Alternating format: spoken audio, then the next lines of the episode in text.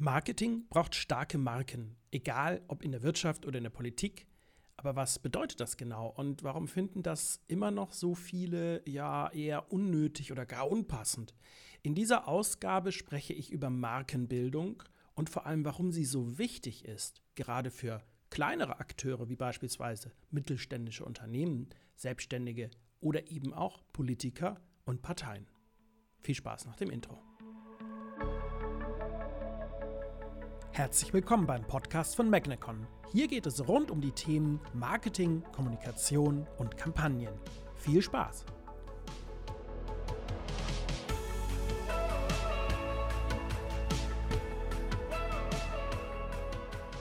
Ja, moin moin, herzlich willkommen hier zu dieser neuen Ausgabe. Ja, ich freue mich sehr, dass du wieder mit dabei bist. Mein Name ist Live Neugeboren. Ich bin Kommunikations- und Strategieberater und Geschäftsführer und Gründer von Magnecon.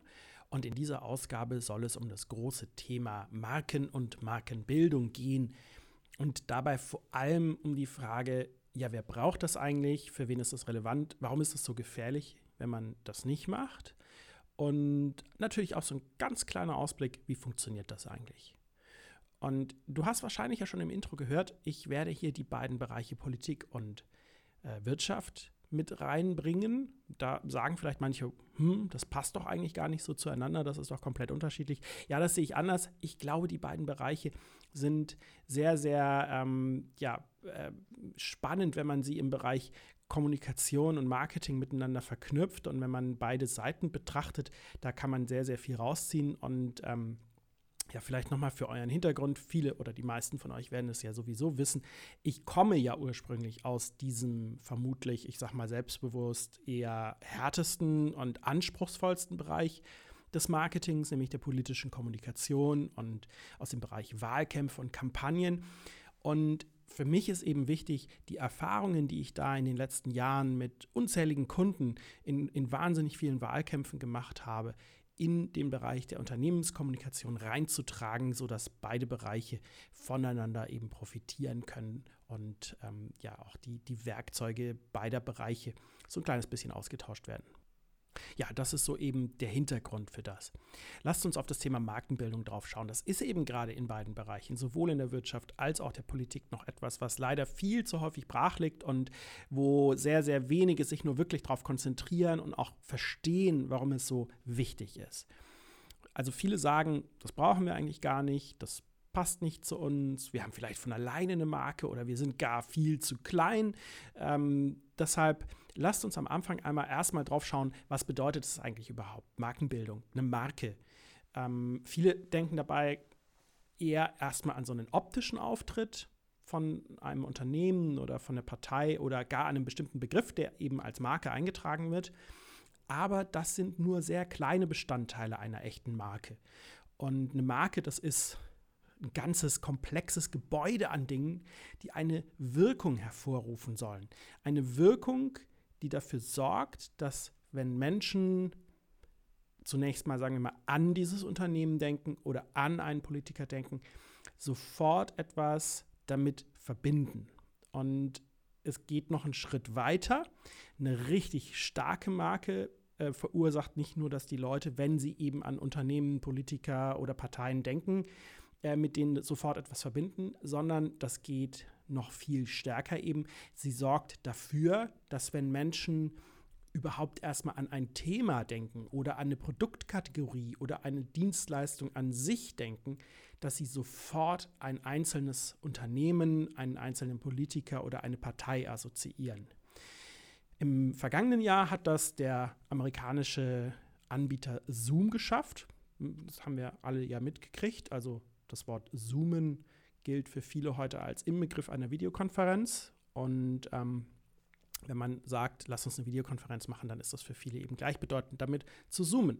Und äh, ein sehr klassisches Beispiel und auch ein altes Beispiel ist das Wort Tempo für Taschentuch. Also wenn man an Taschentücher denkt, dann hat man sofort auch dieses Wort Tempo im Kopf und ähm, äh, da ist offensichtlich, das ist in letzter Zeit ein kleines bisschen schwächer geworden, aber da ist irgendwann mal es geschafft worden, eine sehr starke Marke zu kreieren. Im Bereich der Politik ist es halt so, ja, wenn jemand sagt Klimaschutz, Umweltschutz, dann hat man auch sofort eine Partei eben äh, vor Augen Und ähm, auch da ist anscheinend eine sehr starke Marke entstanden. Das bedeutet, das Ziel von Markenbildung ist, dass potenzielle und eben auch bestehende Kunden beginnen, mit dem Unternehmen oder der Partei oder der Person feste Eigenschaften zu verknüpfen. Und Markenbildung bedeutet dann auch, dass wir dieses Bild, diese Assoziationen dann innerhalb der passenden Zielgruppe auch bekannt machen. Es reicht ja nicht, wenn es nur ganz, ganz, ganz wenige haben und die Zielgruppe viel größer ist. Das heißt, auch dieses Bekanntmachen ist immer auch ein Teil von Markenbildung. So, und warum ist das jetzt etwas, was viele erstmal nicht machen?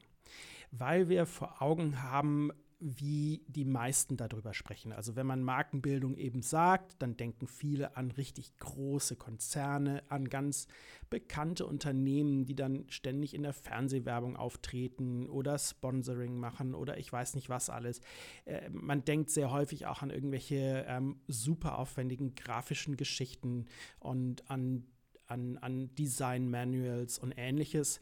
Und das ist eben für viele etwas, was ja ihre Möglichkeiten übersteigt. Und ähm, gleichzeitig, ich sage das auch mal ganz selbstkritisch, also für meine Zunft, ähm, der Bereich Markenbildung wird von vielen halt auch als etwas sehr Mystisches und äh, verkauft und ähm, mit, mit den merkwürdigsten denglischen Begriffen ähm, aus dem ganzen Marketingbereich eben verknüpft, sodass ja gerade viele sagen, das brauchen wir nicht, ähm, wir, wir wollen lieber wir wollen lieber ähm, seriös arbeiten. Das ist aber ein Riesenfehler. Und ich möchte, ich möchte einmal darüber sprechen, was das bedeutet, also was dieser Prozess der Markenbildung eigentlich bedeutet. Und das Problem eben, was gerade diese kleineren haben, ist, dass sie eben überhaupt nicht auf etwas zurückgreifen können, was man vielleicht Image nennen könnte oder was man eine Markenassoziation nennen könnte. Das heißt, wenn ich eine kleinere Partei bin, ein kleineres Unternehmen bin, ähm, eine einzelne Person, egal ob in der Wirtschaft oder der Politik, dann verknüpfen die Leute mit mir in der Regel erstmal gar nichts. Ähm, nur diejenigen, die mich unmittelbar kennen und so dieser ganze Mittelstand in der Wirtschaft, der kann eben nicht auf ein bestehendes Image zurückgreifen. Gerade, ich würde da einmal einen näheren Blick drauf werfen wollen. Ähm, der Mittelstand, die bieten sehr, sehr oft ja hochspezialisierte Produkte und Dienstleistungen an. Und viele von denen sind sogar in ihrem Bereich weltweit führend. Und trotzdem sind sie meistens außerhalb der Fachwelt absolut unbekannt. Das heißt, nur wer bereits einmal direkt mit einer solchen Firma zusammengearbeitet hat, verbindet überhaupt etwas mit ihr, wenn überhaupt. Und bei Großunternehmen ist das eben vollkommen anders. Die haben seit vielen Jahren an ihrer Marke gearbeitet und sind in der Öffentlichkeit unglaublich präsent. Und wenn man jetzt so Namen wie Coca-Cola oder Mercedes in den Raum wirft, dann haben sofort alle eine gewisse Assoziation. Sie verbinden damit etwas. Sie verbinden bestimmte Eigenschaften, ob positiv oder negativ, negativ aber sie verbinden damit etwas. Und wozu führt das? Das muss man ja auch sich einmal anschauen. Ähm, viele werden vielleicht sagen, diese scheinbare Unsichtbarkeit ist überhaupt kein Problem. Und äh, mancher Unternehmer wird vielleicht sagen, die richtigen Leute kennen mich und das reicht vollkommen da bin ich der Meinung, so einfach ist das leider nicht. Denn die Welt verändert sich schon lange. Sie ist eben immer kleiner geworden, immer weiter zusammengewachsen und das führt dazu, dass ja dieser typische deutsche Mittelstand, äh, irgendwelche ja, schwäbischen ähm, äh, äh, Unternehmen ähm, rund um Stuttgart plötzlich mit innovativen und aufstrebenden Firmen aus Shanghai oder irgendwelchen anderen Regionen weltweit konkurrieren müssen. Und auch hier in, Deutschland kommen ja ständig neue Unternehmen dazu, die eben von einer neuen Generation von Unternehmern ähm, gegründet werden. Und da kann es eben ganz schnell sein, dass aus so einer sehr starken Position im Mittelstand innerhalb kürzester Zeit eine sehr schwache wird. Also äh, man kann eben heute Weltmarktführer in einem bestimmten Bereich sein und übermorgen kurz vor der Insolvenz, weil die ähm, die Unternehmen einfach nicht groß genug sind, um so eine gewisse ähm, ja, Grundlast zu haben, die nicht so einfach wegbrechen kann. Das kann im Zweifel sehr schnell gehen. Und warum kommt jetzt hier dieses ganze, äh, der ganze Bereich der Marke ins Spiel? Kann das dabei überhaupt helfen? Absolut, weil ohne eine starke Marke wirken viele Unternehmen eben in diesem Fall der Fälle komplett austauschbar. Wer eben auf einer reinen Produktebene konkurriert, also wenn es nur um harte Fakten geht, um Features, um Eigenschaften von Produkten, vielleicht auch um Preise, um Lieferzeiten, um all solche Sachen, wer auf dieser Ebene konkurriert, der macht sich komplett abhängig von genau dieser nüchternen, sachlichen Vergleichbarkeit, die man im Zweifel in der Excel-Tabelle eingeben kann und am Ende drückt man auf Sortieren und sucht sich das raus, was am, am, am besten zu einem passt als Einkäufer.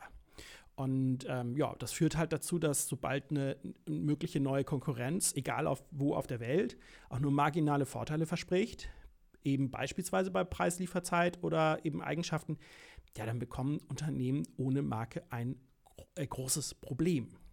Und eine Marke kann unglaublich helfen in einem solchen Fall. Weil lasst uns noch mal drauf schauen, was eine Marke eigentlich bedeutet und was sie bewirkt. Und danach schaue ich auch wieder auf die Politik drauf. Aber das, das lohnt sich einmal jetzt hier äh, kurz in diesem, in diesem mittelständischen Thema zu bleiben. Ähm, schauen wir mal an, wie, wie funktioniert es, äh, Vertrieb zu machen in einem mittelständischen Unternehmen. Das ist also vollkommen egal, gerade übrigens auch, ob es B2B oder B2C ist. Ähm, da wendet man sich an Einkäufer, gerade B2B, die auf der Suche nach der besten Lösung sind. Und diese Einkäufer, die haben einen Riesendruck auf ihrer Seite auch. Die haben ein Investitionsrisiko, die haben in der Regel Vorgesetzte, denen sie Rechenschaft schuldig sind oder eben Miteigentümern, denen sie Rechenschaft schuldig sind. Und das heißt, die haben bestimmte Bedürfnisse. Die haben in der Regel eben nicht nur das Bedürfnis, dass etwas möglichst billig, schnell äh, oder mit bestimmten Eigenschaften kommt, sondern sie wollen auch vertrauen können. Ähm, wenn die also zu einem Unternehmen oder zu einem Produkt mehr als nur diese, diese Hard Facts im Kopf haben, sondern auch noch vielleicht Eigenschaften wie, die sind zuverlässig, die sind, ach, bei denen ist das immer super, super innovativ, also die haben immer so den, den neuesten Kram oder vielleicht auch sowas wie, mit denen, da klappt das einfach. Ja, das ist jetzt ein bisschen teurer, aber da weiß ich, da, wenn, wenn ich es mit denen mache, das ist, äh, das klappt einfach, das, das geht immer, da, da gibt es kein Problem. Ähm, die sind da führend oder ähm, wenn man vielleicht auch einfach weiß, dass äh, ganz viele andere bereits mit so einem Unternehmen zusammengearbeitet haben und ähm, man keine Probleme bekommen wird oder viele andere Sachen, dann ist das ein Wettbewerbsvorteil, der am Ende in keine Excel-Tabelle passt. Und das können wir mit einer entsprechenden Markenstrategie erreichen. Und dazu haben viele Unternehmen eigentlich ganz viele Eigenschaften und Stärken und Werte, die dafür komplett prädestiniert werden, die dazu zu nutzen und nach draußen zu stellen. Und sie werden dann häufig im Mittelstand trotzdem eben nicht für Markenbildung benutzt. Und ja, das ist eine, eine mega vertane Chance in der Regel. Und ich will das nochmal zusammenfassen. Was bedeutet Markenbildung jetzt eigentlich? Markenbildung schafft bei einer Zielgruppe Vertrauen bereits vor einem Kauf und sorgt dafür, dass ein Unternehmen eben der ganz natürliche erste Ansprechpartner für ein Bedürfnis wird. So, und jetzt gucken wir mal, was bedeutet das für die Politik? Letztlich das genau gleiche. Wir haben ja hier das gleiche Problem, dass sobald wir in der Politik auf der Ebene der reinen Hard Facts konkurrieren, dass so, so ganz schnell jemand anderes kommen kann und uns ausstechen kann mit einer noch weitergehenden Forderung, mit ähm, vielleicht einer besseren Lösung, äh, vielleicht mit, mit, mit, mit einer Idee, auf die ich gerade noch gar nicht gekommen bin.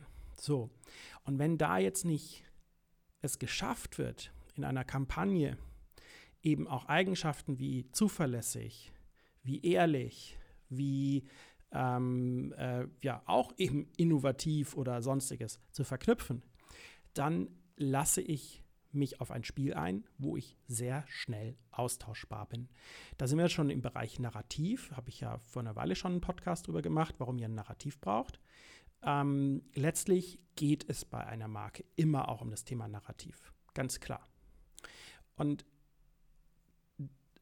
das heißt also, dass es gerade für kleinere Akteure, kleiner in Anführungszeichen, also wie mittelständische Unternehmen, wie Einzelunternehmer, wie Politiker, wie Parteien, unglaublich wichtig ist, etwas aufzubauen, was über harte Fakten weit hinausgeht, was bei Menschen eine direkte Assoziation hervorruft und was hilft, dass Menschen etwas verbinden mit einem.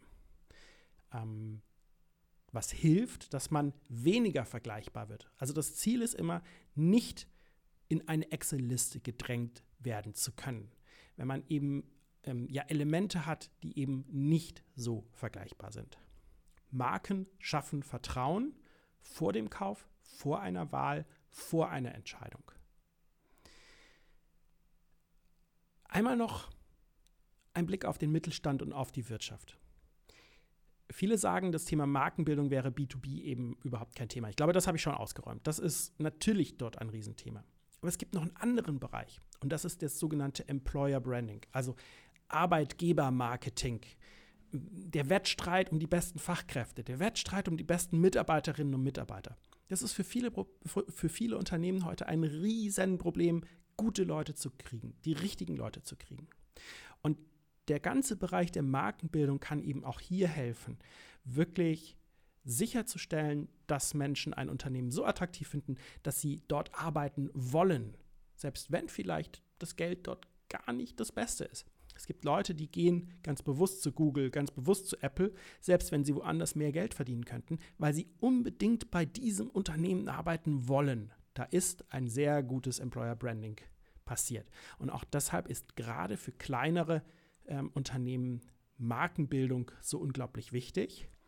Und was hat das jetzt mit Politik zu tun? Na, das Gleiche. Wir haben in der Politik genauso letztlich etwas, was man mal, ja, in Anführungszeichen Employer Branding nennen könnte. Wir wollen Mitstreiter gewinnen. Wir wollen Neumitglieder werben. Und auch dafür brauchen wir eine entsprechende Markenbildung. Es braucht also wirklich diesen Markenbildungsprozess, der äh, hinbekommt, dass ein größeres Konstrukt entsteht, was die Menschen mit einem verbinden. Wie kann sowas funktionieren? Also ich glaube, für euch ist jetzt schon mal klar, dass es, äh, egal wie groß ich bin, auch für einen ein Fünf-Mann-Betrieb ist das wichtig. Auch für einen ganz kleinen Ortsverein auf dem Land ist das unglaublich wichtig. Aber wie funktioniert es? Kann ich jetzt nur so einen kleinen Überblick geben. Also das Wichtigste ist erstmal rauszufinden für einen, wofür stehen wir eigentlich? Was ist unser ja, unserer, unserer größerer Grund, warum es uns gibt. Was ist das, was hinter uns steht? Also letztlich sind wir hier bei dem Warum, was Simon Sinek in seinem Golden Circle ähm, beschrieben hat. Also was ist unser Grund, warum wir die Dinge tun, die wir machen? Das müsst ihr rausarbeiten, das müsst ihr zeigen. Und dann muss man sich überlegen, welche Maßnahmen brauchen wir, um diese Dinge zu ganz bewusst zu inszenieren und ganz bewusst nach draußen zu stellen. Also ich kenne ein mittelständisches Unternehmen im Ruhrgebiet, die haben einen unglaublich charismatischen und ähm, interessanten Gründer und Geschäftsführer. Mit denen habe ich zusammengearbeitet, schon in einem ganz anderen Bereich. Und da habe ich den kennengelernt. Der ist im Fußball engagiert. Der hat äh, in, in, in bestimmte Bereiche reingeschaut, die mit seiner, mit seiner ähm, ursprünglichen Firma gar nichts zu tun haben, weil er immer neugierig war auf neue Sachen. Ist ein ganz ähm, knorriger Mensch, der, wenn er redet, sehr, sehr spannend ist. Und der taucht im Marketing von diesem mittelständischen Unternehmen überhaupt nicht auf. Das ist eine unglaublich vertane Chance. Was bedeutet das? Personen sind häufig etwas, was man unglaublich gut in den Vordergrund stellen kann. Also nochmal, überlegt euch, was sind die Elemente, die ihr in den Vordergrund stellen wollt und dann überlegt euch, wie könnt ihr sie in den Vordergrund stellen. Also für dieses Unternehmen, was ich gerade ähm, beschrieben habe, wäre das jetzt wichtig, diesen Gründer immer wieder präsent zu machen, ihn sprechen zu lassen, ähm, ihn vielleicht bloggen zu lassen, dass er Debattenbeiträge macht, dass die Menschen sehen, ähm, wie tickt dieser Mensch? Ähm, wofür steht er eigentlich? Warum hat er dieses Unternehmen gegründet? Da könnte sogar ein Podcast wie dieser möglich sein. Es könnte sein, dass der ähm, regelmäßig ähm, versucht, auch in anderen Medien aufzutreten. Kommt euch das bekannt vor? Wer das macht? Absolut. Trigema, Wolfgang Grupp, nein, mit denen habe ich natürlich nichts zu tun, aber das ist, das ist das Beispiel, wie ein, wie ein Geschäftsführer, wie ein Inhaber, eine einzelne Person es schaffen kann, eine Marke für ein ganzes Unternehmen zu prägen, noch nicht mal nur, indem er rein über die Dinge spricht, die er macht. Und so müsst ihr euch einen Plan machen, wie die Bereiche, die für euch wichtig sind, nach draußen getragen werden können. Da geht es auch um Kompetenzen, da geht es um Autoritäten. Es geht nicht nur um Personen, ganz klar. Aber man braucht eben einen Plan, der genau überlegt, welche Eigenschaften müssen wir transportieren und der dann die möglichen und die äh, wirkungsvollsten Kanäle dafür findet. Aber Achtung! Gerade das Thema Markenbildung ist etwas, was das Risiko hat, dass man unglaublich viele Versprechen macht, dass man ein Bild zeichnet, was am Ende gar nicht der Realität entspricht. Und was ja Versprechen eben macht, die nicht eingehalten werden.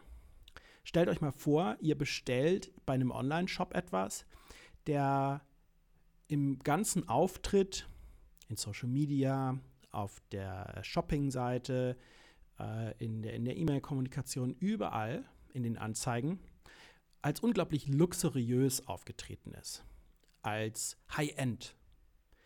Und dann bestellt ihr dort ein Produkt und es kommt nach Hause in einem schäbigen Karton mit Zeitung eingepackt innen drin. Einfach nur so. Vielleicht sogar handgeschriebenes äh, Etikett. Ja, da haben wir eine riesen Schere zwischen Marke und Realität. Das kann nicht funktionieren. Das ist nur ein kleines Beispiel.